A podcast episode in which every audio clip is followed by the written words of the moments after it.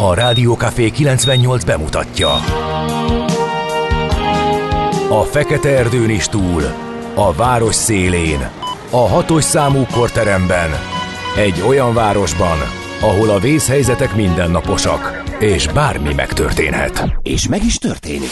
Ahol a kisbefektetők nap mint nap a tőzsdei kilengések között egyensúlyoznak. Egy eséssel már is megtörténhet a baj.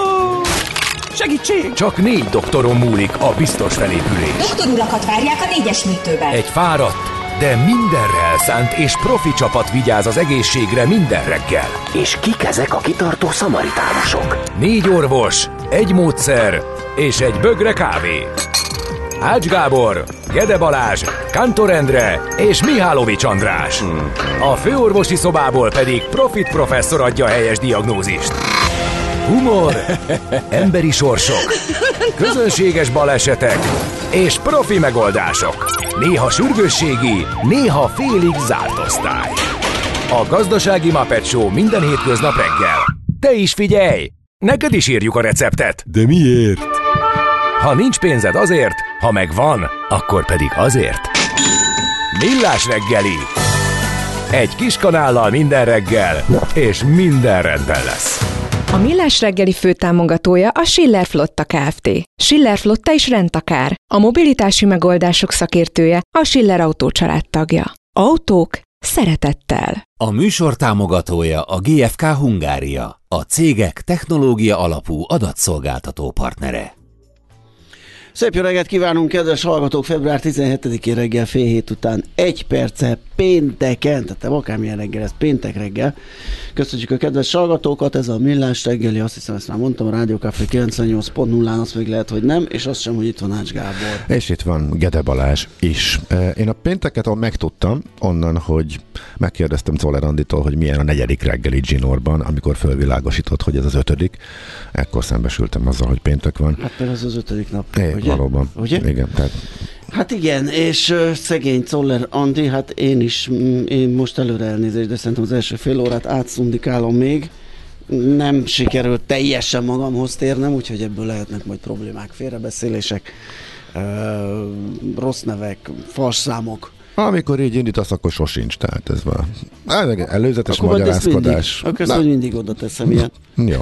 Hát, próbál, hát nem mit tehetek az ügy érdekében, hogyan próbáljak pörgetni, de szerintem megy az magától. Szaladj a témák is, témák is, hát szerintem, hát neked, aki négyet iszik, és már az egésznek nincs hatása, csak a de van. rendkedvéért nyomod. után van, hát amikor ez... már telepumpáltam magam, akkor elkezd egyszerre fölrobbanni bennem, és akkor pörög, pörget egy ideig. Ja, azt ismerem, mint amikor megettem a paket hát, kofi tablettából az, ötöt. Azt, Igen, de tényleg nem tudtam, hogy ez azt hittem, hogy ez marketing duma. Szóval hogy... el a hallgatóknak, aki nem hallotta a sztorit, ugye volt bent egy doboz ilyen kávés csoki a stúdióba, és hát Ács Gábor nem tud ellenállni a cukrozott termékeknek. Akkor még nem tudott. Ja, Sok hát ezelőtt. már most majd megnézném. És hát ugyanúgy bekapkodtam, mint mások a nyakmegyet, vagy a nem tudom milyen trüffeleket. Hát én azt hittem, hogy ez egy kamu, azt vagy egy ilyen marketing duma rajta, hogy minden, minden kis szelet csokiban egy csésze kávé. ja, persze, igen. Uh-huh.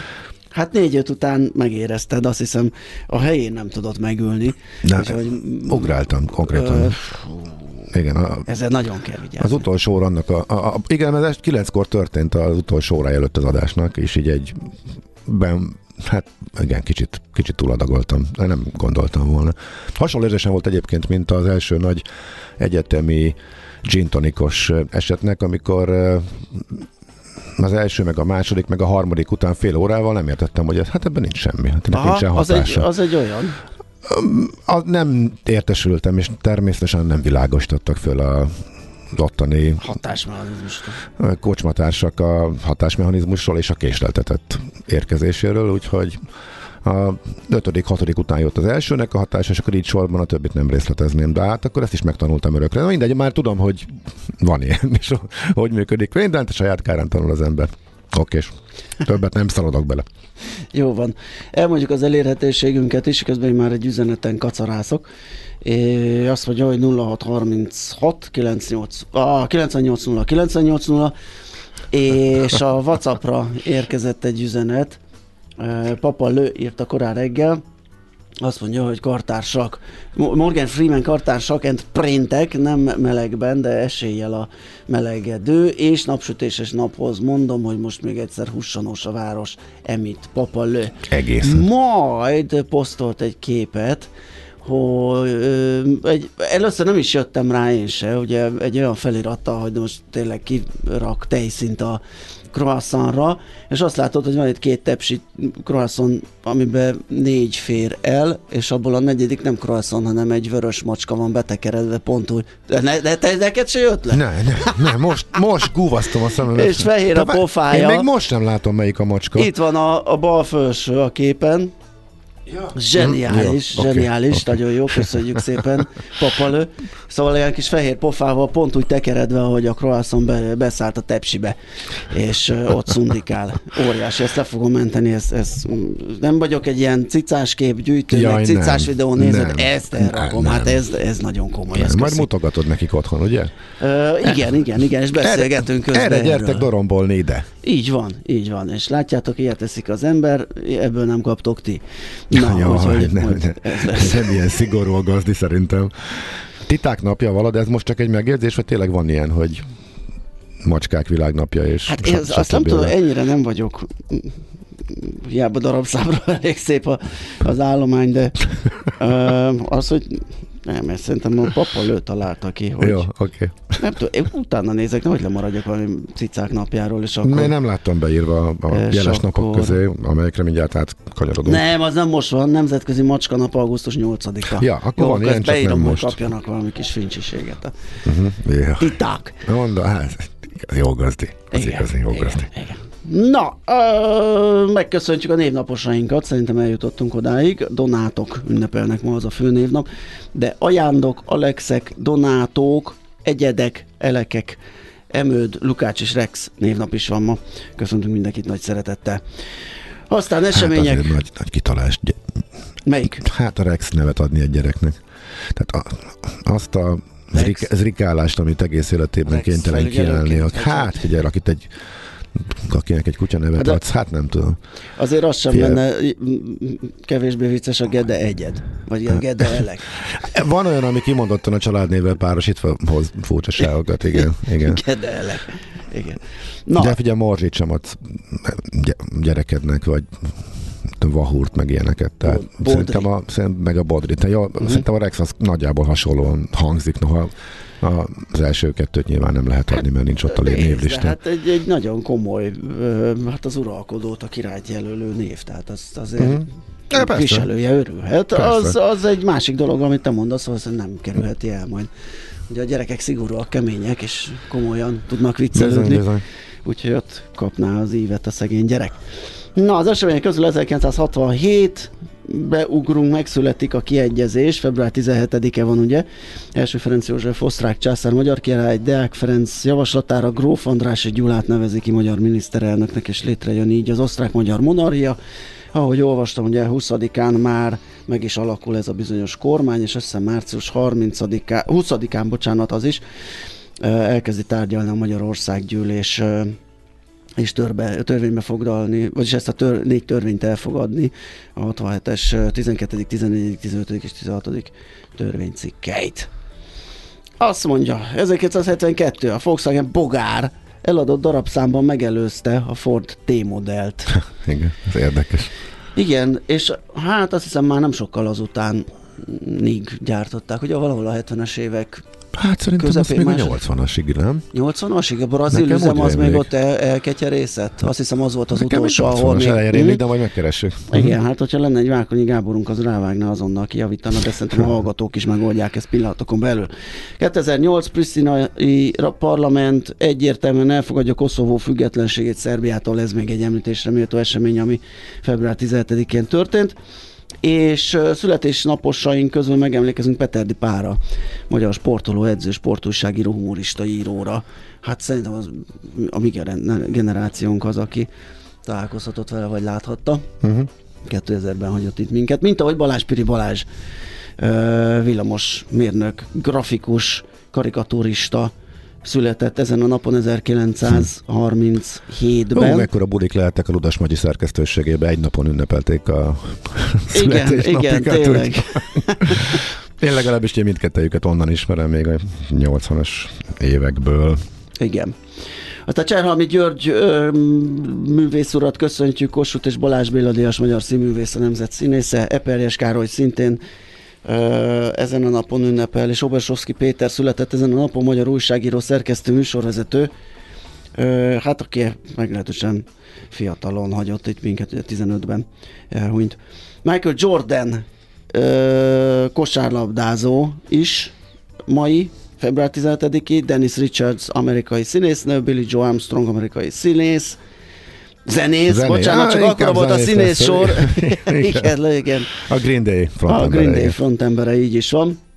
És még jön színésznő Ónodi Eszter, akit megköszönhetünk, és még egy énekes. Emlékszem, amikor beszéltünk, beszéltünk vele az adásban, és a félmaraton futásáról jó pár évvel ezelőtt, és érdekes volt, úgyhogy reméljük, hogy azóta is nyomja. Minden, ez, az, ez az, minden rendben nyomja, nagy tisztelői vagyunk, ő pedig szokott minket hallgatni, legalábbis akkor még így volt, reméljük most is így van. Hát reméljük a legjobbakat. Ed Sirent is biztatjuk, hogy Igen, szerintem ide, ideje lenne ide tekernie minden reggel, Igen. és nem éjszaka dorbezolni, hanem fölkelni és hallgatni a millás reggelit. Na, akkor a listánk véget ért, elmondtunk mindenkit, megemlékeztünk, akiről lehetett, nyilván még lehetne sorolni, de ez a válogatás jutott mára.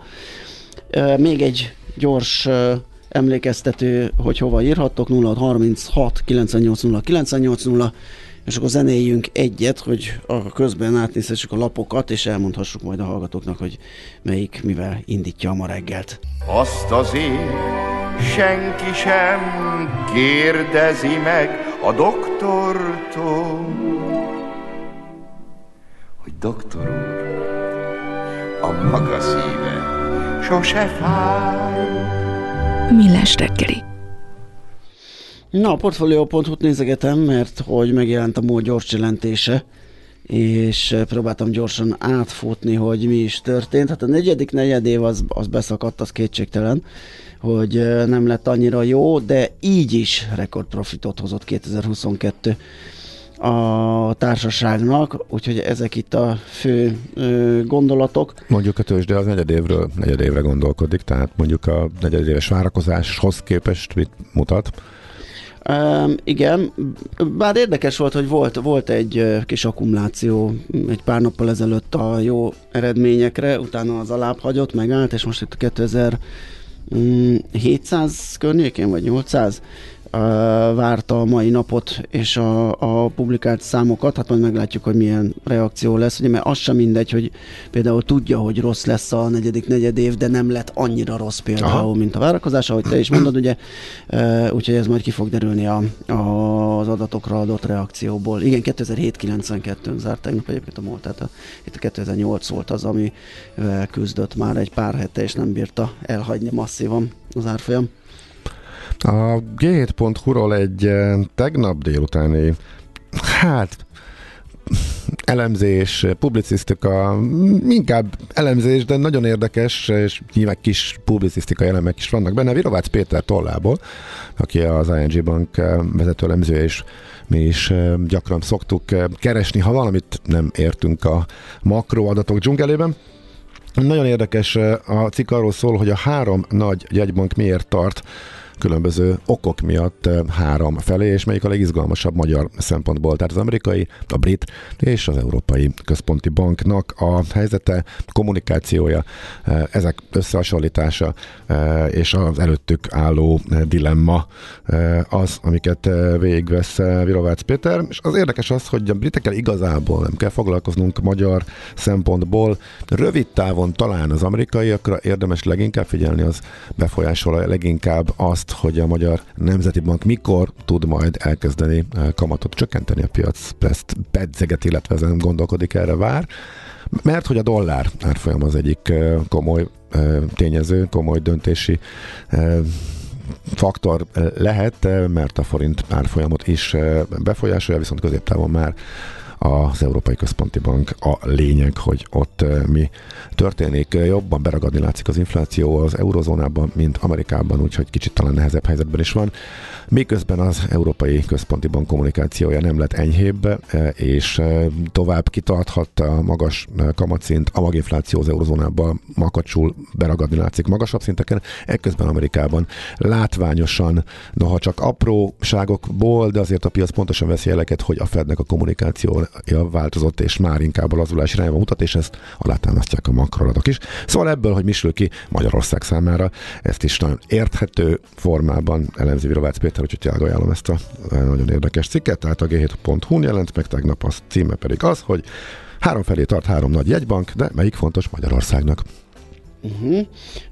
Én még itt kutakodok, és és elakadtam, úgyhogy nem tudom, neked van-e valami. Hát csak az említés szintjén, mert a 24.hu továbbra is a Sandr György féle Igen, botrány, ebből elég sok van, úgyhogy ezeket próbáltam kikerülni. De most azon, most napok óta nagyjából a telefonbeszélgetésekből szemezgetnek. Itt most a politikai vonalra mennek rá, itt a Nagy Ádám, aki Rogán Antal bizalmasa, illetve kabinetfőnökeit vele való kapcsolattal kapcsolatban vannak új információk, illetve azt pedzegeti a cikk, hogy ebből most már a váremelésbe kevés szivárgott át, tehát hogy mintha el lenne választva ez a bizonyos vonal egy másiktól.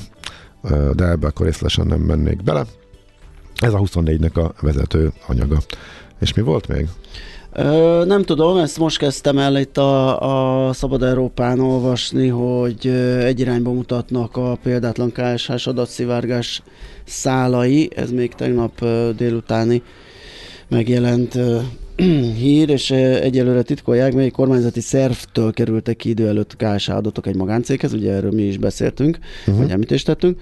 Az embargós adatokat közlő Makronom intézet a Palkovics féle innovációs tárcával kötött szerződéseket a minisztérium megszűnt, a vállalkozásfejlesztés a gazdaságfejlesztési minisztériumhoz, a felnőtt képzés a kulturális és innovációs minisztériumhoz került. A Makronomnak ezen a két területen vannak kormányzati szerződései, a kiszivárgott adatok a kiskereskedelemre vonatkoztak, és az is a GM irányába mutat, hogy a Makronom útját egyengető György László ebben a minisztériumban kormánybiztos. Aha. Ez van a leadben, a továbbiakat, tehát a szabadeurópa.hu-n lehet elolvasni. Igen, ez egy érdekes történet, hogy hogyan is mentek ki az adatok, és ki volt itt a...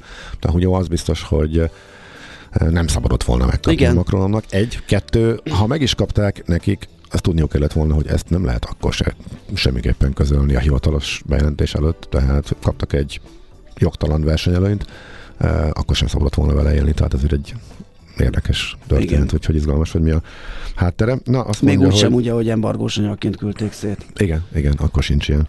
Ezt csak, akkor is csak a megjelenés pillanatában lehet, vagy, vagy maximum nagyon kicsivel előtte. Um, igen, a portfólióról akartam még mondani, hogy a 700 milliárdos óriási kedvezményes Aha. hitelkeretről. Azt néztem én is. Igen, a Baros Gábor újra iparosítási hitelprogramról van szó, amit a Hát egyszerűsítsük le. Tehát a kormány azért indít, mert hogy a jegybank, akit a kormány folyamatosan kritizál ezért, maga kénytelen nagyon magasan tartani a kamatot, így kamatszűke van, a cégeknek a finanszírozásával komoly problémák vannak, és az állam áll be helyette, miután a, hát nem helyette, de miután a jegybanki magasan tartott kamat alapján piaci alapon nagyon nehezen finanszírozható, finanszírozhatóak a cégek, ezért állami segítségként vezették be ezt a 700 milliárdos programot, és erről e, e, beszél egy interjú keretében az Exim és a Raiffeisen e, vezérei. Úgy tűnik, hogy nagyon nagy az érdeklődés, hát érthető, el fog fogyni a 700 milliárdos kerettel, kérdés, hogy mi lesz utána. Erre már voltak utalások, hogy lesz más is. Tehát az állam ezt kiemelten kezeli, hogy amíg ez a magas kamat időszak tart, és piaci alapon nagyon megnehezedett a cégeknek a finanszírozása, akkor addig ő belép és ilyen programokkal próbál segíteni. Igen, ilyenkor veszik elő a makrósok ezt a nem túl szép kifejezést, ezt a monetáris transmissziót, ugye, ami sérül, sérül ezáltal, tehát ugye nem tud, nem tud átszivárogni a gazdaságba a magas kamat, és fékezni a fogyasztást, gyakorlatilag erre jó példa. Most, hogyha a 6%-on elhordják a beruházási hitelt, azokból vesznek beruházási javakat, tehát az... Igen, egy van meg azt mondja, hogy ez ellentétes az ő igen, céljaival, igen, és a kormány igen. betesz annak, hogy az inflációt leszorítsa. Hát ez egy alapvető. Vagy legalábbis a tempójában, ugye? Mert igen. azért ez egy relatíve szűk kör, de akkor is hatással lehet annak, hogy milyen sebességgel csökken az infláció. Na, ezeket láttuk. Igen. Nézzünk az órára. Mm, szerintem még, még zá... Hát, rá, rá, hallgassunk bele, ha nem is az egészben. Ja, hogy kicsit hmm. hosszú. Igen, igen. Nem baj, ez, egy, ez, egy, ez egy jó dal, hallgassunk bele legalább. És mindjárt mondom is, hogy mi történt, csak győzzem megtalálni. Úgyhogy lehet, hogy átadom neked a szót, kérlek szépen, hogy beszámolj a nemzetközi piacokon történtekről. Igen, gondoltam, hogy ez nem. Azt láttam, hogy esett a, esett a mutató a Bux. Minden, minden egyébként, fél de nem, hasonló voltak az élén az egész világ, egy kis esés. Aha, Igen, de... Amerikában egyébként az izgalmas volt az a minta, azt az utolsó órában produkálták azt a mínusz, de majd azt mondod. Na, szóval ami keresgélek, annyitól kell mondani, hogy 226 pontos fél százalékos mínusz volt az indexben, 46.039 ponton zárt, de az, hogy melyik papír mekkorát esett, azt még kutatom, úgyhogy addig akkor létszi. Az utolsó órás esés az követett egy viszonylag jó hangulatot a nap közepén, de az eleje az is mínuszos volt, tehát ott a Um, ez úgy volt, hogy termelői árindex. A termelői árindexre reagált negatívan. Igen, igen nyitás először. előtt, úgyhogy ezért mínuszban nyitott, aztán rájöttek, hogy azért Megvették. ott lehet vásárolgatni, majd a végén rájöttek, hogy ezt vissza kéne adni. Az állítólag technika volt, tehát az a 4100-as S&P szint csalogatta elő, legalábbis ezt igen, magyarázgatták a szakértők. Olyan, van olyan. Viszont végére elfogyott a lendület, és akkor meg ismét beleadtak. Ott meg állítólag egy Fed illetékes beszélt megint, és Igen, a, keménykedett. A magyar nevű, a Mester Loretta. Mármint Loretta Mester. Igen, ő volt az? Uh, igen, én úgy olvastam, mert meg árulszam, meg kell figyeltem, a S&P longba voltam, és láttam azt a küszöböt, és amikor elkezdték megsomni, akkor pucoltam onnan, mint akit parázsal égetnek, és akkor olvastam, hogy mi történt, nem találtam a nyomát, és akkor láttam, hogy Loretta Mester mondott egy pár olyasmit, hogy itt, itt azért fél százalékkal kéne nyomkodni az a, a fölfelé a kamatokat, nem Nekem úgy remélik, hogy a Lorettára még emelkedett, és egy másik fedesre meg beütötték. Szóval a másik fedes később jött, az nehéz le. A Bolárd azt hiszem tíz körül szakértett, Igen, tehát már egészen kereske... későn. De, de hogy ráadták. De lehet, hogy korábban ráadták ke- be. Lehet, nem? begyorsítottak. Szóval ez megy, mondják, ez megy Amerikába. Hagy, hagyjuk ketten is, is Össze-vissza beszélnek itt ezek a fedesek. is beszólnak a fettől, akkor adjunk neki. Hülyítik itt a befektetőket. Hagyja, ez, esett az kész, most mit, mit kezdem még? Ja. Oké, okay, megbeszéltük. Tőzsdei helyzetkép hangzott el a Millás reggeliben. Azt meg mindenki keresse meg magának, hogy hány forinton zártak a magyar részvények. Tényleg! Na mindegy, itt van Azért szó. mondd el! Nem tudom, hát nem jutottam odáig, mert ja. belemerültünk a Fedbe, a Bulárba, meg a Mester Lorettába. Me- megkeressük. Így. Na, szia Andika! Hányas mikrofon? Hú, ez ilyen nagyon pénteki a hangulat. Négy. Sose lesz már hangol. Okay. Akkor megnyom a négyes gombot, parancsolj. Köszönöm szépen, jó reggelt mindenki. Hogy vagy? Én Te nagyon így jól. az ötödik napon tényleg? Mm, jól. Dél, de nem, ez nem hazugság. Délutánonként szoktam pihenni, úgyhogy Aha. rendben vagyok. Jó van, jó van akkor. Hát akkor nincs mese. A váltótársad érkezéséről még nem közölhetünk publikus információt, csak elhinthetünk. Addig egyet tudunk-e egyáltalán? Ja, tudjuk, csak nem mondjuk. Mindent tudunk. Oké. Okay. Akkor... Így kell azt a látszatot kelteni, tudod, hogy abszolút minden tudsz és képben vagy. Na, akkor Czoller Andi itt van, ez biztos. Az is, hogy van előtte egy papíros hírek lesznek. Úgyhogy jöjjön ez, utána pedig mi visszajövünk és folytatjuk a millás reggelit. A mai világban könnyen félrevezetnek a csoda doktorok és a hihetetlen megoldások. Az eredmény? Hája pocim marad, a fej még mindig tar, a profit meg az ablakban de már is segítenek a legjobb orvosok. Doktor megelégedés, doktor higgadság, doktor vidámság és doktor nyugalom.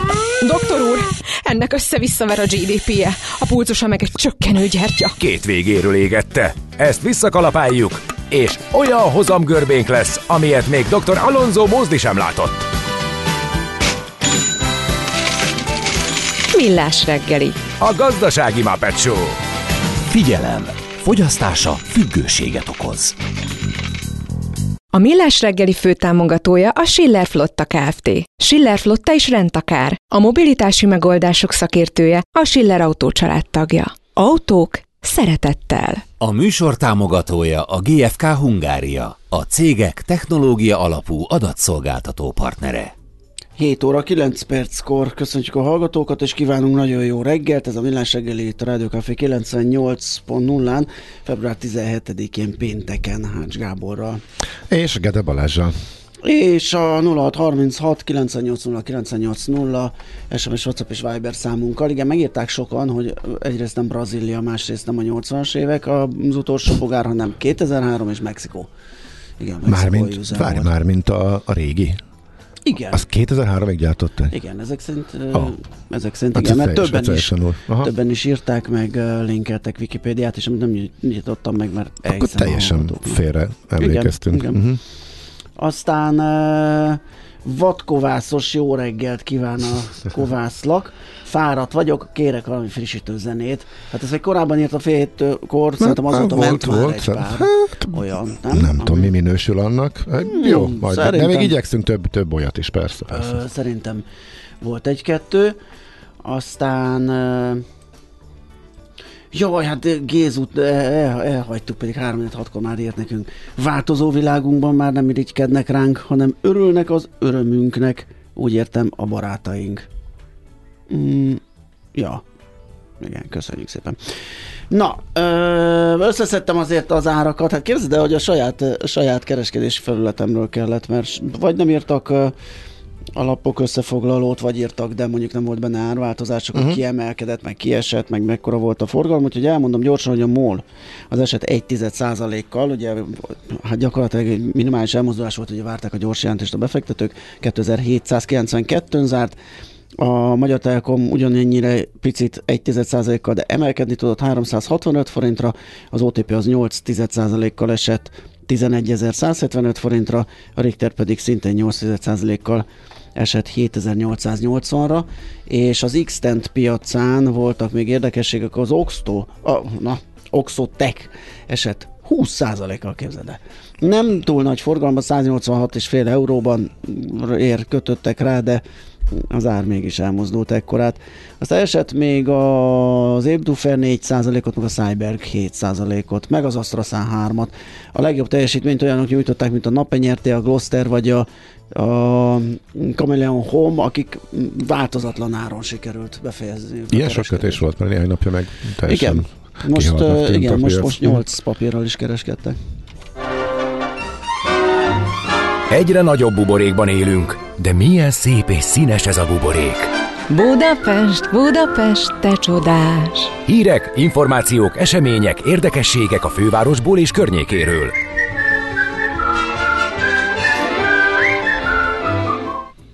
Hát tele vagyunk fontos hírekkel, ami az autósoknak számít, Igen. parkolós és közlekedési változásos hírekkel. Hát én a Kelenföldit venném előre, mert örültem, hogy végre valaki foglalkozott vele. Uh-huh. A Telex írt erről a jelenségről, mert eléggé bosszantó, aki arra jár, az láthatta, hogy tulajdonképpen már olyan sosincs, hogy kiürüljön, de talán olyan sincs, hogy a felére. Hát szerintem a háromnegyede az, az, hó, az, az, az lerakta a kocsit, és hónapokig ott tartja, időnként esetleg elmegy, de hogy állandó parkolónak használják. Vannak ugye céges emberek a, a felderítve, akik ott tartanak flottát, vannak környezet, a környéken parkolók, akik uh-huh. ott tartanak második, harmadik kocsit, de azért, hogy ilyen nagy volumenben stabilan ott legyen ennyi, az, az, az nagyon gyászos, és hát így nagyon leszűkíti a kapacitást. Tehát ma reggel is azt hiszem összesen 200 hely volt, és nem is tudom hány ezer Kicsit nehezen derül ki. Én majdnem nem is olvastam tovább, mert ugye nagyjából az általánosságok pufogtatásával kezdődik a cikk, és az, utána azért fontos dolgok derülnek ki belőle. Az a cím egyébként, hogy aki a város szélén tenni le az autót, annak gyakorlatilag nincs hova.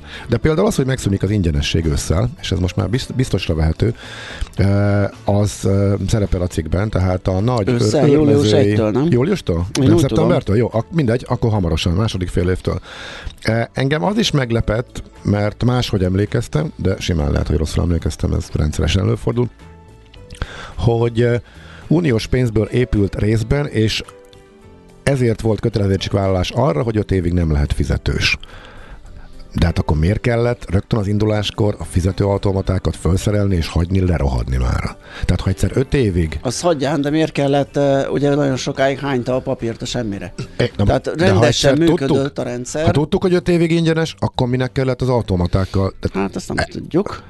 De remélem, hogy nem csak lapni akartak ebből is valakik akkor, ki tudja régen. Tehát ne, de ez így nehezen állt össze, hát ha valaki tudja hátterét, Igen, akkor mert az, írja hogy meg. egy darabig ment, hogy teszteljék, hogy az is működik, meg ez- az, az még ugye elfogadható, de nagyon sokáig tényleg ugye az volt, hogy most az utóbbi időben nem tudom, mert rég álltam ott, hogy bementél, kiúztad a papírt, kimentél, kidobtad Most már jó régóta semmi nincsen. Nyíl, nyílik De a ez évekig, sorompó. Igen. évekig hányt a, a szemetet. Igen. kifele.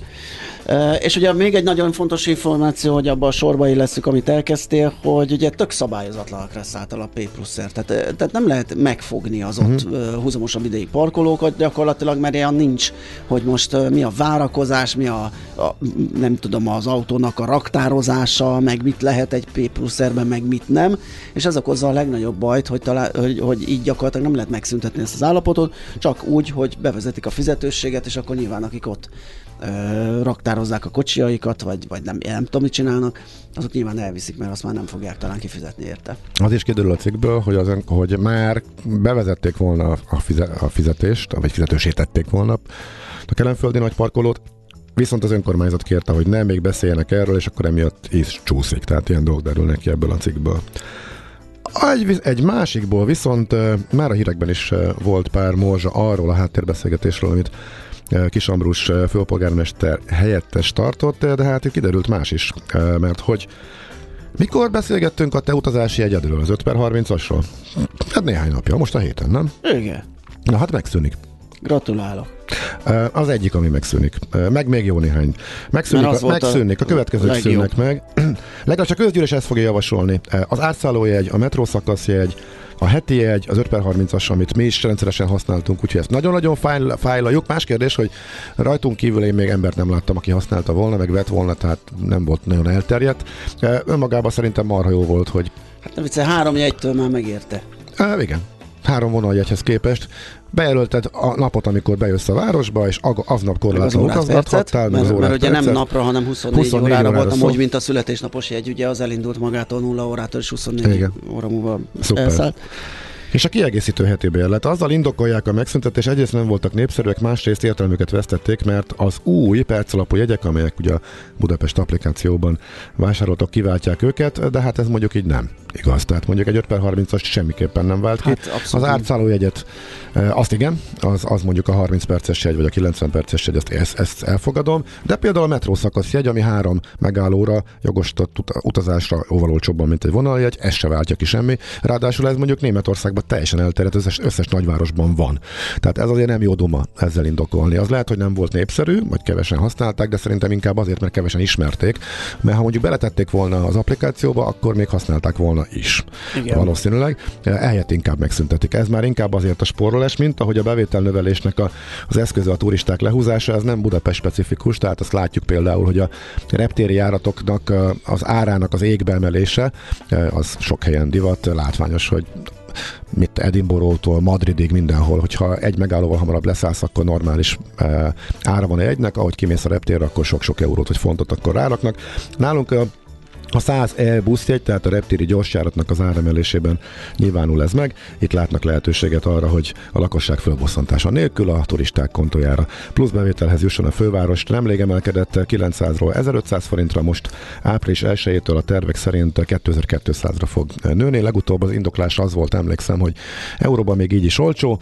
Hát ezt most már nem tették hozzá, mert már nem is az. Tehát összevetve egyébként hasonló városok, hasonló hosszúságú busz útjaival ez most már illeszkedik az európai fő sodorba, tehát most már egyáltalán nem olcsó, sőt, most már egy picit drágább szerintem az átlagnál ezzel, a, még ha eurósítok is. Úgyhogy ezek a legfontosabb okay. közlekedési infok. Menjünk tovább, és nézzük meg ezt a magyar-amerikai adókedvezményt, hogy mi lesz itt a jövő év elejétől. Nekünk a Gellért hegy a Himalája. A Millás reggeli fővárosi és agglomerációs infóbuborékja hangzott el. Rádió Café 98. Újra van barátod. Na hát itt baj lesz, ugye, mert hogy az amerikai Egyesült Államok tavaly júliusban értesítette Magyarországot, hogy felmondja a két ország közötti fennálló kettős adóztatás elkerüléséről szóló egyezményt, és hát ez most úgy néz ki, hogy meg is valósul, úgyhogy 2023. december 31-ig nyugi annak, aki jövedelmet szerez a tengeren túlról, de hogy utána mi lesz, Hát ezt firtatjuk, és ennek próbálunk utána járni. Fischer Ádám lesz a segítségünkre, a Niveus Consulting Group együttműködő partnere. Jó reggelt kívánunk! Kívánok! Na, ezt hogyan kell elképzelni, kiket érint, vagy mi, mi, mi történik ezután, mennyiben van ez könyvbevésre, mennyiben lehet még ezen javítani, vagy szépíteni, hogy néz ki ez a kettős adóztatás elkerülését támogató egyezmény, illetve ennek a megszűnése hazánk és az Egyesült Államok között? Hát javítani úgy lehet, hogyha új egyezményt köt a két ország, ez azért egy idő. Tehát, hogy ez évvégéig ilyen létrejön, ez, ez nem, nem tűnik reálisnak el, elsőre. Tehát jövőre ez biztos, hogy szinte biztos, hogy nem lesz jövőre egyezmény a két ország között. Uh-huh.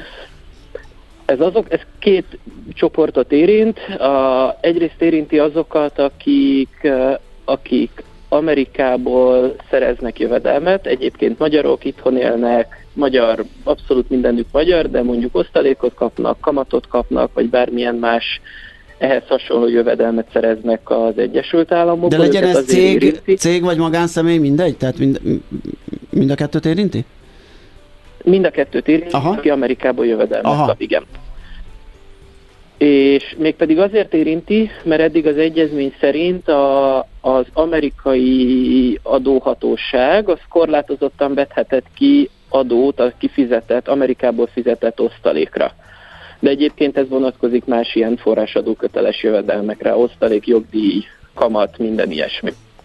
Ez minden, egy, minden ilyen kettős adóztatást kizáró egyezménynek része, hogy korlátozzák a forrásországnak, tehát az Egyesült Államoknak, mint a jövedelem forrásának a, az országnak az adóztatási jogát. E, ezért eddig nem 35% osztalékadót kapott valaki az amerikai részvényei után, hanem csak idézőjelben csak 15%-ot. Ez a korlátozás megszűnik. Bocsát, 36 és 15 helyett.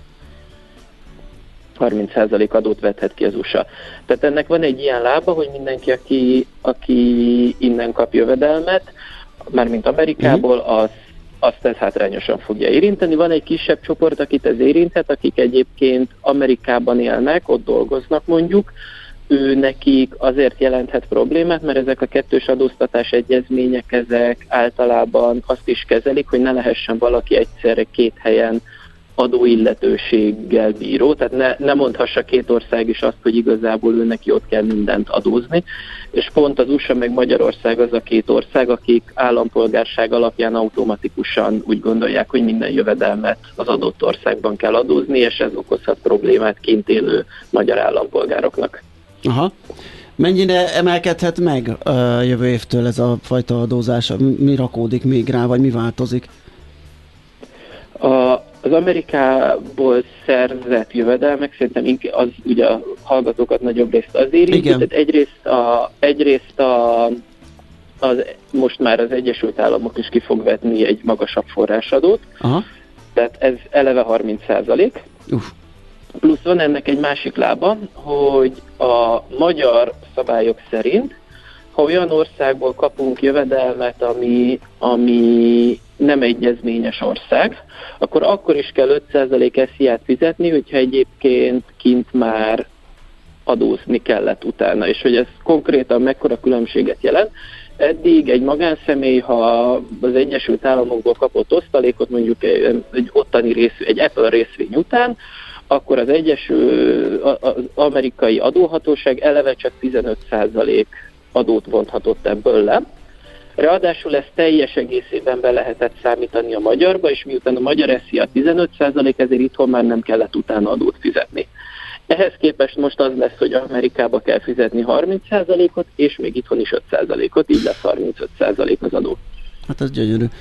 Ez visszafele is ekkora szívás, tehát az Amerik, vagy nem tudom kinek van nagyobb uh, kitettsége kifelé. Most ez mindegy, milyen szolgáltatón keresztül csinálja az ember? Tehát ha valaki amerikai befektetési szolgáltatón keresztül kereskedik, vagy ha magyaron, az, az más helyzet? Mm, ebből a szempontból nem feltétlenül, de lehet eltérő a helyzet, tehát aki, aki olyan úgy kereskedik, tehát például egy alapon keresztül, hogy ott már nem fogja, ott már nem fogja érinteni. Itt az számít, hogy honnan, honnan érkezik a jövedelem, illetve hogy, hogy a rész, amikor ugye ezt a cég fogja levonni, aki az osztalékot fizeti, tehát ezt még Amerikába befizetik. Ha ők azt uh-huh. látják, hogy egy magyar magánszemély fogja kapni a jövedelmet, akkor ők fogják vonni, hogyha egyébként látnak mögött, lát, hogyha ők nem látják mögött a magyar magánszemélyt, mondjuk egy európai keres valamilyen olyan platformot, ami, ami felé van egyezményük, akkor pedig nem fogja érinteni a változás azt, aki részvényel kereskedik. Aha. Ez visszafele is így, így, így lesz nyilván, ugye ez egy kétoldalú egyezmény, tehát az amerikaiaknak az itt szerzett jövedelme, nem tudom ez mennyire népszerű, vagy mennyire számos, gondolom akkor az is változik. Az is változna, de nem változik. Két okból nem változik. Az egyik, ami az egyik az a magánszemélyek esetében, a magánszemélyek esetében azért nem változik, mert Magyarország eddig is 15% forrásadót tartott vissza a magánszemélyek esetében. Ugye ezt az egyezmény lehetővé tette, az egyezmény megszűnésével nálunk nem változik az egy kulcsos eszia miatt. A cégek esetében pedig azért nem változik, mert cégek esetében Magyarország egyébként viszonylag egyedüléként a világon nem alkalmaz forrásadót a kifizetett osztalékra. Tehát egyébként változhatna, tehát joga lenne Magyarországnak forrásadót kivenni, kivetni, de nagyon-nagyon régóta nem vett ki Magyarország, ami egyébként egy népszerű a cégek körében, de pont emiatt most nem fog változást hozni ezért. Uh-huh. Jó, tehát akkor abban maradunk, hogy a jövő év az biztos, hogy ilyen ö, rázós lesz. Tehát nincs idő ezt már újra kötni, mert tavaly egyértelmű várakozás volt, hogy ó, hát hol van az még, addig kényelmesen leülnek, hoznak Mindenki azt gondolta, újat. hogy majd összesimítják így az akkor... elképzeléseket, és nem hmm. változik semmi. De akkor ezek szerint az idő már annyira szűkös, hogy ez most már biztos, hogy ugrik. Én inkább azt mondanám, hogy ezek, ezek hogy alapvetően politikai szándékok Aha, vannak, tehát igen. hogyha aktív politikai szándék lett volna, akkor most lehetett, meg lehetett volna állítani. Tehát ez számomra arra utal, hogy most nincsen egyértelmű politikai szándék ennek a megkötésére, és egy ilyen egyezményt megtárgyalni, ratifikálni, az hosszú idő, és erre jó példa az, hogy egyébként például Magyarországnak már volt egy új egyezménye az Egyesült Államokkal, amit 2010-ben Magyarország törvénybe is iktatott, de az amerikai oldal azóta nem ratifikálta. Tehát valójában valójában azért ez hosszú idő tud lenni, ennek egyébként amerikai belpolitikai okai vannak, de már egy messzire vezető uh-huh. dolog, azért ez hosszú idő. Aha, oké. Okay. Jó, köszönjük szépen a tájékoztatást, tehát meglátjuk majd még, hogy jönnek-e egyéb részletek, vagy, vagy ez ennyi. Én azt gondolom, hogy ez mindenképpen probléma lesz azok, azoknak, akik az amerikai piacon kereskednek, amerikai platformon ezek szerint. Uh-huh. vagy onnan kapnak ö, osztalékot, akár ö, vállalkozás, akár tőzsdei részvényen ö, társaságon keresztül. Meglátjuk. Köszönjük szépen minden esetre, szép napot kívánok! Viszont hallásra. Fischer Ádámmal, a Niveus Consulting Group együttműködő partnerével beszélgettünk. Dr. Tenkin, végre, jöjjenek, kezdődik az értekezlet. Doktor úr? E, orvosok vagyunk, híres orvosok, nem szélhámosok. Doktor Tenkin, legyen szíves. Híres orvosok, nagyon híresek. Kérem, legyen szíves. Szemfül, gége. Kérem, doktor úr. Főleg fülre mehetünk? Igen. Millás reggeli. Nos, bocsánat, csak még egy szó a témánk előtt, hogy matekozzunk egyet. Azt írja a hallgató, nem értem a kávéárat. A mai hírekben Magyarországon 40%-kal, az EU-ban 17%-kal nőtt a kávéára. Oka a hír szerint az, hogy a termőterületeken rossz az időjárás. Honnan tudja az a fránya kávébabszem, hogy az EU-ba vagy hozzánk jön? Hát onnan, hogy ez devizában van kiszámolva, tehát a 17%-ra még rájön mondjuk egy 20% forint egy gyengülés, akkor kijön a 40%, tehát ez okozza azt, hogy a saját fizetőeszközünkben jobban drágult százalékosan a kávéára. Na, de nézzük azt, hogy azt tudjuk, hogy hányan fogyasztunk kávét, vagy mennyit iszunk per kiló, de valójában hányan vagyunk. Ez derült ki most ö, csütörtökön a KSH közléséből, előzetes eredményekről számolt be, ugyanis a hivatal, megjöttek az első népszámlálási adatok, ezeket nézzük át Kovács Marcellel, a népszámlálás vezetőjével. Jó reggelt kívánunk! Jó reggelt kívánok! Na, azt már látjuk, hogy ö, hány magyar él itt Magyarországon. Meg még egy pár dolgot, nézzük át ezeket. Hát a legfontosabb eredmény a népszámlásnak ugye a népesség száma. Aha. Ez a tavaly október 1-én, tehát a népszámlás időpontjában 9 millió 604 ezeren éltünk Magyarországon. Ön azt mondta, hogy hány magyar van, ugye nem csak magyarok vagyunk, vannak külföldiek is. Magyarország lakónépessége 9 millió 604 ezer volt. Másik fontos adat, ugye népesség és lakásszámlálásról beszélünk, bocsánat, azt is hagyd mondjam el, hogy a lakásállomány mennyi, az 4 millió 593 ezer lakásból áll most. Aha, ez azért jó, mert mindig ilyen ökölszabályként használjuk ugye a 4 milliós számot, és a, a, arra hivatkozunk, és abból számolgatjuk, hogy hány új lakás kell, de akkor ezek szerint már a négyes felet kell használni. Itt majdnem pontos, hogy annyi lakás van, mint ahány férfi például, mert hogy igen, akkor a... nézzük meg azt is, igen, a nemek megoszlását. Igen, közel van. A férfiak száma az 4 millió 613 ezer, a nőké 4 millió 991 ezer, tehát a, a nők továbbra is valamivel többen vannak, mint a férfiak. A nagyon fontos ugye a korszerkezet, mindig a demográfiával kapcsolatban ugye azt, azt látni kell, hogy egy idősödő korszerkezetű országban élünk, csak úgy, mint a, mint a fejlett világban mindenhol. Az időskorúak száma már a két milliót közelíti, és a legutóbbi népszámlálás óta 19%-kal nőtt, úgyhogy ez egy jelentős változás. Ehhez képest ugye az aktív korúaké kismértékben csökkent, a gyermekkorúaké létszámában kicsit csökkent, viszont az talán ö, örvendetes, hogy, hogy arányában 0-14 évesekben nincsen változás. Uh-huh. Akkor a fogyást azt alapvetően el tudnám képzelni, hogy ahogy itt a Covid okozta megemelkedett halálozás és szám, számlájára írható, hogy nagyobb rész talán, ugye? Hát azért ez nem teljesen, nem teljesen így van, mert a, a, COVID, a COVID az egy, az egy súlyos dolog volt, de azért az csak két évet jelentett. Tehát az a, a 2020-as, 21-es években a halálozások számát azt jelentősen megemelte, de azért szerencsére csak egy átmeneti dolog volt. Itt a két népszámlálás között 11 évről beszélünk, amit azért főleg ugye az befolyásolt, hogy, a, hogy egy, egy idősödő korszerkezetünk van, egy természetes fogyás, ami ugye abból adódik, hogy többen halnak meg emiatt a korszerkezet miatt, mint ahányan születnek, és ez a természetes fogyás, ez okozza, ez egy 464 ezeres csökkenést okozott a 14 év alatt, ami azért tetemes. Ezt, ezt ö, mérsékelte a, a bevándorlási többlet, ugye a népességszám alakulásának a a születésen, halálozáson kívül a harmadik lába az a vándorlás. Egy 131 ezeres többletet könyveltünk el, ez többnyire a környező országokból történő bevándorlásból jött. Akkor jól gondolom, ha ezt kivonom a teljes népesség számból, akkor olyan 9 millió 430 40 ezer környékén vagyunk mink magyarok itt a Kárpát-medencében? Ne, e, nem jó.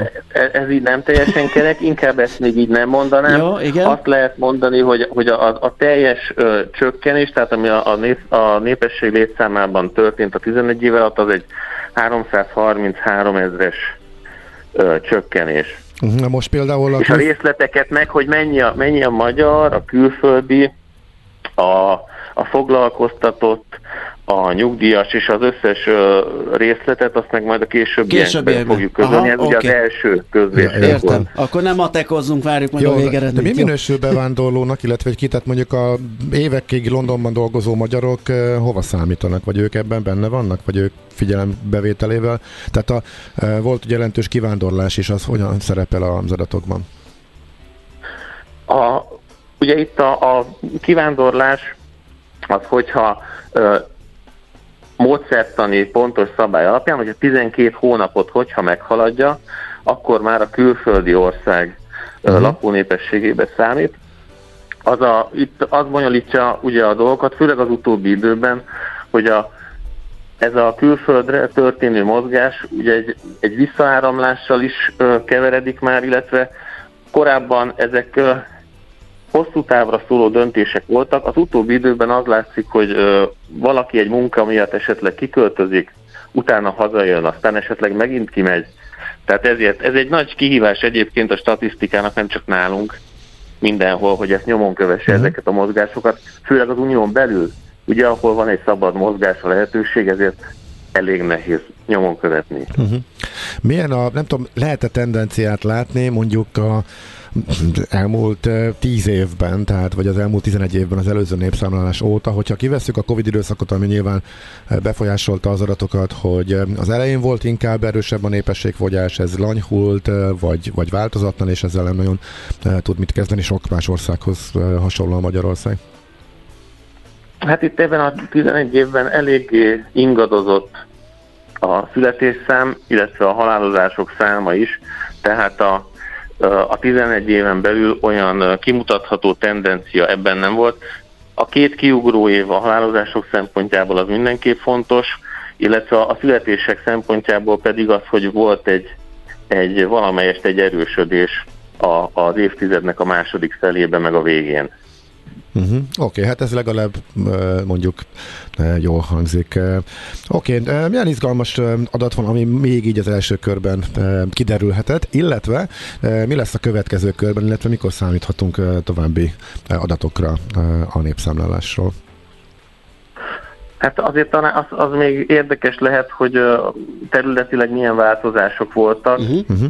Ugye most itt Vármegyék szerint, vármegyék illetve a különböző... Uh-huh különböző település típusok szerint mutatjuk be a, a népességnek az alakulását, és aztán a, a még a második negyed évben lesz egy előzetes közlésünk, az már település szintre megy, és aztán ősszel kezdjük el a részletes adatoknak a, a közlését. Uh-huh. Akkor nézzük a megyei változásokat még ja, gyorsan, ami ebből most Jó, hát, a, Igen, ami, ami fontos, ugye, tehát a, a népességnek a területi koncentrációja, ugye, hogy Budapesten 1 millió 682 ezeren élnek, a népe, az ország népességének a 18%-a a fővárosban él. Azt még mindenképp megemlíteném, hogy ugye a, a két vármegyében történt népességnövekedés, Pest vármegye, illetve Györmoson, Sopron, ahol valamelyes nőtt a népesség, Pesten jelentősebb mértékben, 10%-kal, egyébként pedig minden más területén az országnak csökkent. A legnagyobb csökkenés az Békésben történt 13 os Uh-huh. A Pest, a Pest megye az a kiköltözés hatása, a Győr pedig a ottani nagy gyárak miatt lehet? Egyrészt mind a kettő kedvező helyzetben van, demográfiailag a születések számát illetően is, meg a korszerkezetet illetően is, tehát ezeken a területeken azért egy elég, elég stabil, meg erős korszerkezetű népesség lakik. Magyarra lefordítva, ugye azért sok fiatal család, ezt főleg Pest vármegyében ugye könnyű elképzelni, benne van az is persze, hogy ugye itt van egy ilyen oda-vissza kapcsolat a fővárossal, ami most éppen úgy alakult, hogy a Pest vármegye ugye megint népszerűnek számított az elmúlt évtizedben, tehát elkönyvelhetett egy, egy bevándorlási pozitívumot a fővárosból. Oké, okay, hát akkor várjuk majd a további részleteket. Azok, mit mondtunk, mikorra várható? Más, második negyed Második, negyed? A, igen. második negyed évben igen, jönnek a települési aha, adatok, aha. és aztán ősszel pedig a, a, a minden más részletesen. Uh-huh. Oké, okay, szuper, köszönjük. köszönjük szépen, szép napot kívánunk! Viszont, viszont kívánom, viszont hallásra. Kovács Marcellel a népszámlálás vezetőjével beszélgettünk pár előzetes népszámlálási adatról, és igen, írja egy hallgató, hogy az amerikai részvények árfolyam különbségére vonatkozóan, igen, az zavart, nem tudom, hogy tényleg nem beszéltünk róla, vagy nem említette Fischer Ádám, az zavart meg, hogy a felkészítő anyagban benne volt, ugye, hogy ott még rosszabb a helyzet. Tehát van a Lehet, hogy 30 százalékos... Én, én, is ott láttam, igen, és utána... Uh-huh. 30 százalékos levonás az amerikai részről, 5 százalék a magyarról, tehát a 35 százalék, mint az osztaléknál, plusz 13 százalék szocó, mert ugye kikerül a, ebben az esetben az ellenőrzött tőkepiaci műveletek alól. És a TBS sem segít, ugye? Az Nem segít, ki egyéb jövedelemként kell bevallani, tehát 48 százalék lesz az adó, hát azt nem tudom, hogy ki fogja bevállalni, úgyhogy Ennek Itt még azért a részletek után fogunk menni. Tehát Igen, mindenképpen még, még számítunk majd Magyar Csabára is, hogy ö, vele átbeszéljük ö, egész tüzetesen. Hát meg a magyar befektetés szolgáltatóknak az elemzésére, hogy ők mindezt Úgyhogy úgy ez nem az első és utolsó ö, ilyen típusú beszélgetés volt, hanem ezt majd még folytatjuk és próbáljuk minél jobban kivesézni. Többen felvetették teljesen jogosan, hogy a P pluszer parkoló fizetős lesz, arról beszéltünk a Kerenföldi nagy P pluszer parkoló, ahol most nagyjából az autók nagy része az hosszabb távon is ott áll és lerakatnak használják, nem pedig P plusz R-nek, hogy nagyon egyszerű megoldással lehetne ezt kezdeni mondjuk. 24 óra, vagy 48 óra, tehát az első időszak ingyenes, de a hosszabb távú lerakatot meg lehetne szüntetni azzal, hogyha utána tennék csak fizetőssé, ugye egy ilyen közbenső megoldást javasolnak a hallgatók, ami teljesen logikusnak tűnik. Nincs még arról döntés, hogy milyen lesz a fizetési rendszer, csak annyit tudunk, hogy az év második felétől fizetősé válhat a parkoló, erről beszéltünk. Mi a pénteki konklúzió a hét legfontosabb eseményeinek és adatainak tükrében? Zárjuk a pozikat és pihenjünk rá a hétvégére? Milyen események hatnak a piacra a hétfői nyitásban? Devizák, részvények, tőke és árupiacok. Heti események és jövő heti felkészülés. Értékpercek, a millás reggeli Treasury robata következik. Na hát ugye megnézzük, hogy mi történik az amerikai inflációval. Ugye a Fed már egy ideje nyomogatja a pedált és emelgeti a kamatokat, de hát pont a héten jöttek adatok mindenfélék, fogyasztói árindex is, de tegnap még termelői árindex is. Hát nem igazán szívderítőek, mármint olyan szempontból, hogy nem látszik az, hogy valami veszett lassulás lenne, de hát majd mindjárt megnézzük, hogy ez mit mond Prigől Máténak, az OTP Global Markets traderének. Szia, jó reggelt! Jó reggelt!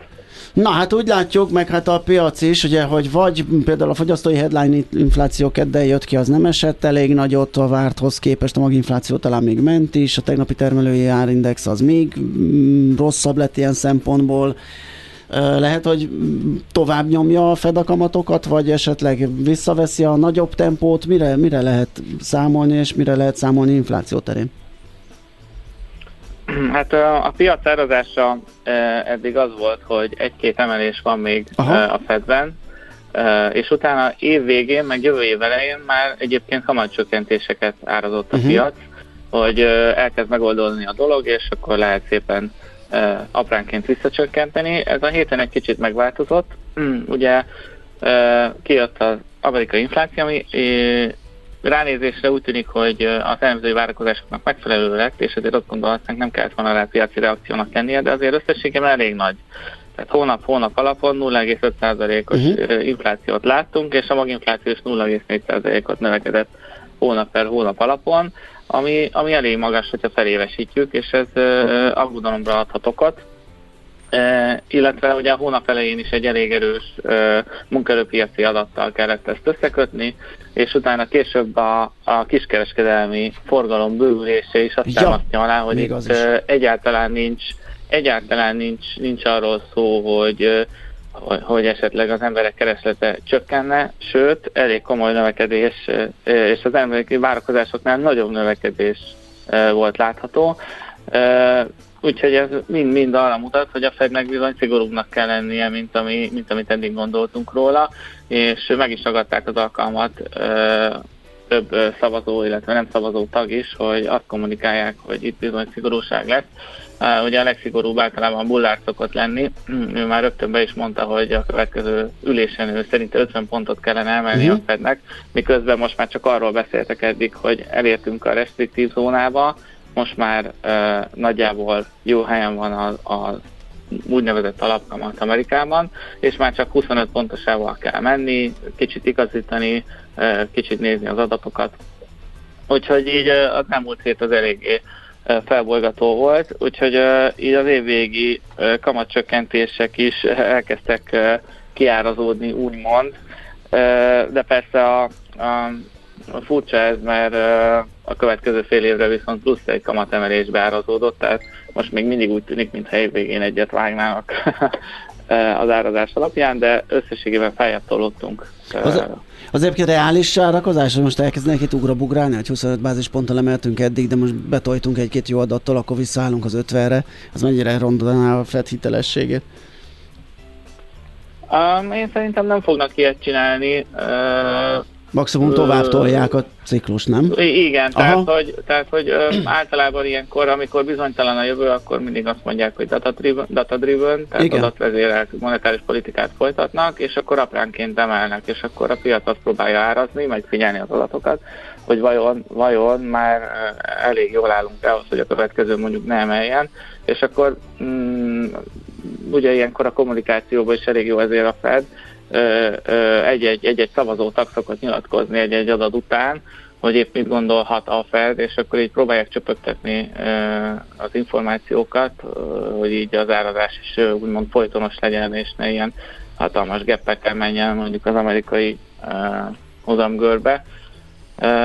Ugye, mint most a héten azért elég, elég sokat mentünk. Ugye az az érdekes, hogy a egyéves amerikai hozam az új csúcsokon van, és már 5,4%-on van a swap körben, az eléggé, eléggé magasnak tekinthető, de a görbe hosszú vége, tehát a 10, 10 év is megközelíti a, a, megint a, a 4%-ot, elég pessimista lehet a piac, így kamat tekintetében, mert ugye itt az az, az, az érdekes, hogyha, hogyha a feltételes és meg tudja állítani az inflációt, akkor hosszú távon azért visszatérhetünk a 2-3 os kamatrezsimben, tehát ehhez képest a 10 éves az 4 ot kezdi megközelíteni, ez egészen pessimista, inkább azt árazzuk, hogy, hogy hosszabb, hosszabb távon fennmaradhat egy negatív kamat környezet.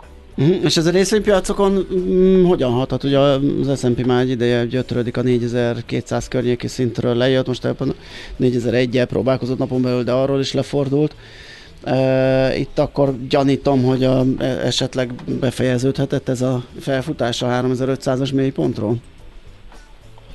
Um, igen, úgy tűnik, hogy megállt ez a ez a januári rally, de azért az elég erős volt ez a januári rally. Aha. Ugye itt az a vitatárgya, hogy vajon ez egy bear market rally volt, vagy, vagy ez egy trendfordulónak tekinthető az elmúlt mm, pár hónap. Ugye így az ember ránéz a csártra, akkor beleláthatja mind a kettőt uh-huh. alapvetően. És részvénynél én egyébként azt hittem, hogy pessimistábbak lesznek a befektetők, és nagyon lesz az eladói hullám így a elmúlt hét fényében, de úgy látszik, hogy mivel így részvény értékeltség szempontjából azért az, hogy most 3,5 vagy 3,9% a 10 éves amerikai swappont, az nem annyira változtatja a összképet teljes mértékben, és szerintem ezért nem tudott érdemben esni így az S&P 500 sem, hiszen az értékeltség így nagyjából be kellett, hogy álljon már, úgymond a hosszú távú kamatvárakozásokkal, mert ugye azért ez nem változtatta meg nagy mértékben. Tehát nem az volt, hogy null, nem az van, hogy most nullán vagyunk, és akkor egy éven belül 5%-ol leszünk, hanem most már ott vagyunk, hogy 25 bázispontokon vitatkozunk, mm, és a részvényeket nem befolyásolja annyira. A, a részvény oldalon a, a nagy kérdés szerintem az lesz idén, amire nagyon kell figyelni, hogy vajon a profit marginok mennyire szűkülnek mm. be, egy ilyen inflációs környezetben. Ugye tavaly azt láttuk, hogy simán át tudták hárítani a, a fogyasztókra, de ugye egy, egy szigorú monetáris politikának azt kellene okoznia, hogy a kiskereskedelmi forgalom is csökkent. Egy, egy pici lassulás, kis recesszió közeli, vagy akár recessziós környezetet kell teremteni ahhoz, hogy az inflációt sikeresen le tudja hozni. És egy ilyen, egy, egy ilyen összképbe valahogy nem, nem passzol bele az, hogy realizzanak a óriási a részvények. Um, uh-huh, okay. Hát igen, itt a, itt, a, itt a vállalatok egyedi, egyedi manőverezési képessége is nagyban befolyásolni fogják azt, hogy, hogy mi lesz. Tehát az is lehet, hogy a részvénypiac összessége egy ilyen oldalazást fog mutatni, miközben egyes szektorok teljesen meghalnak, egyes szektorok pedig egész jól uh-huh. túlélik. Oké, okay. Máté, nagyon köszönjük, szép napot a továbbiakban! Köszi, Szia. Prigul Mátéval, az OTP Global Markets traderével beszélgettünk, most Szolerandi híreivel megyünk és jövünk vissza aztán. A hét legfontosabb eseményei és jövő heti felkészülés. Értékpercek. A Millás reggeli Treasury rovata hangzott el.